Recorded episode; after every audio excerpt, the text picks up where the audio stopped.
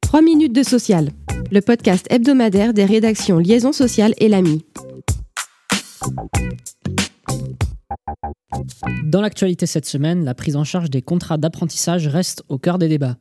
Après que France Compétences a annoncé début juillet une baisse moyenne de 5% des coûts contrats au 1er septembre, c'est peu dire que leur fixation était attendue. Un arrêté daté du 31 août, suivi par la publication le 6 septembre des référentiels correspondants, est venu entériner ces montants en baisse dans les situations où les branches n'ont pas pris en compte les recommandations de France Compétences. Mais les discussions ne sont pas terminées. Face à des CFA qui ont tiré la sonnette d'alarme en raison du risque financier pour leur filière, 275 des plus de 3000 certifications visées feront l'objet d'une correction promise par le gouvernement. Un décret du 30 août organise quant à lui la procédure de révision des coûts contrats pour l'avenir. Elle laisse désormais un mois aux branches pour réagir aux préconisations de France Compétences avant que le ministère ne reprenne la main avec, à l'horizon, une nouvelle baisse de la prise en charge de l'ordre de 5% envisagée pour avril 2023. Si la semaine de 4 jours reste très marginale, la société AXA OL Service a décidé de l'expérimenter jusqu'à la fin de l'année.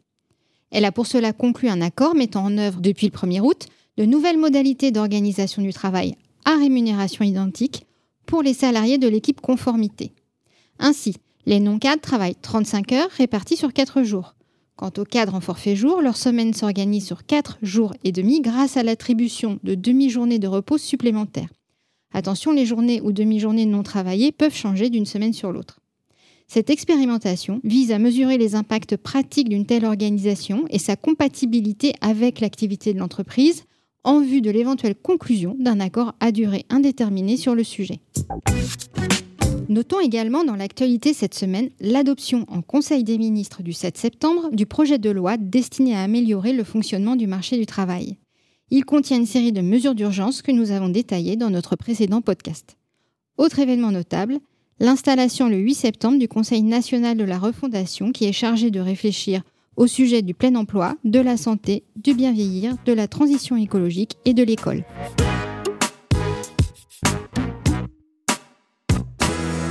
Focus cette semaine sur les indemnités complémentaires maladie versées par l'employeur en cas d'arrêt de travail lié au Covid-19. Une ordonnance du 31 août vient de prolonger leur régime dérogatoire qui supprime temporairement les conditions d'ouverture de ce droit, comme l'ancienneté minimale d'un an, le délai de carence de 7 jours ou le plafonnement des versements mesurés sur les 12 mois précédents. Initialement prévu pour se terminer au 31 juillet, ce régime de faveur limité aux arrêts de travail justifiés par le Covid-19 se poursuivra jusqu'en fin d'année 2022, en couvrant y compris le mois d'août. Une mesure qui assure la cohérence avec le régime, lui aussi dérogatoire, des indemnités journalières de sécurité sociale.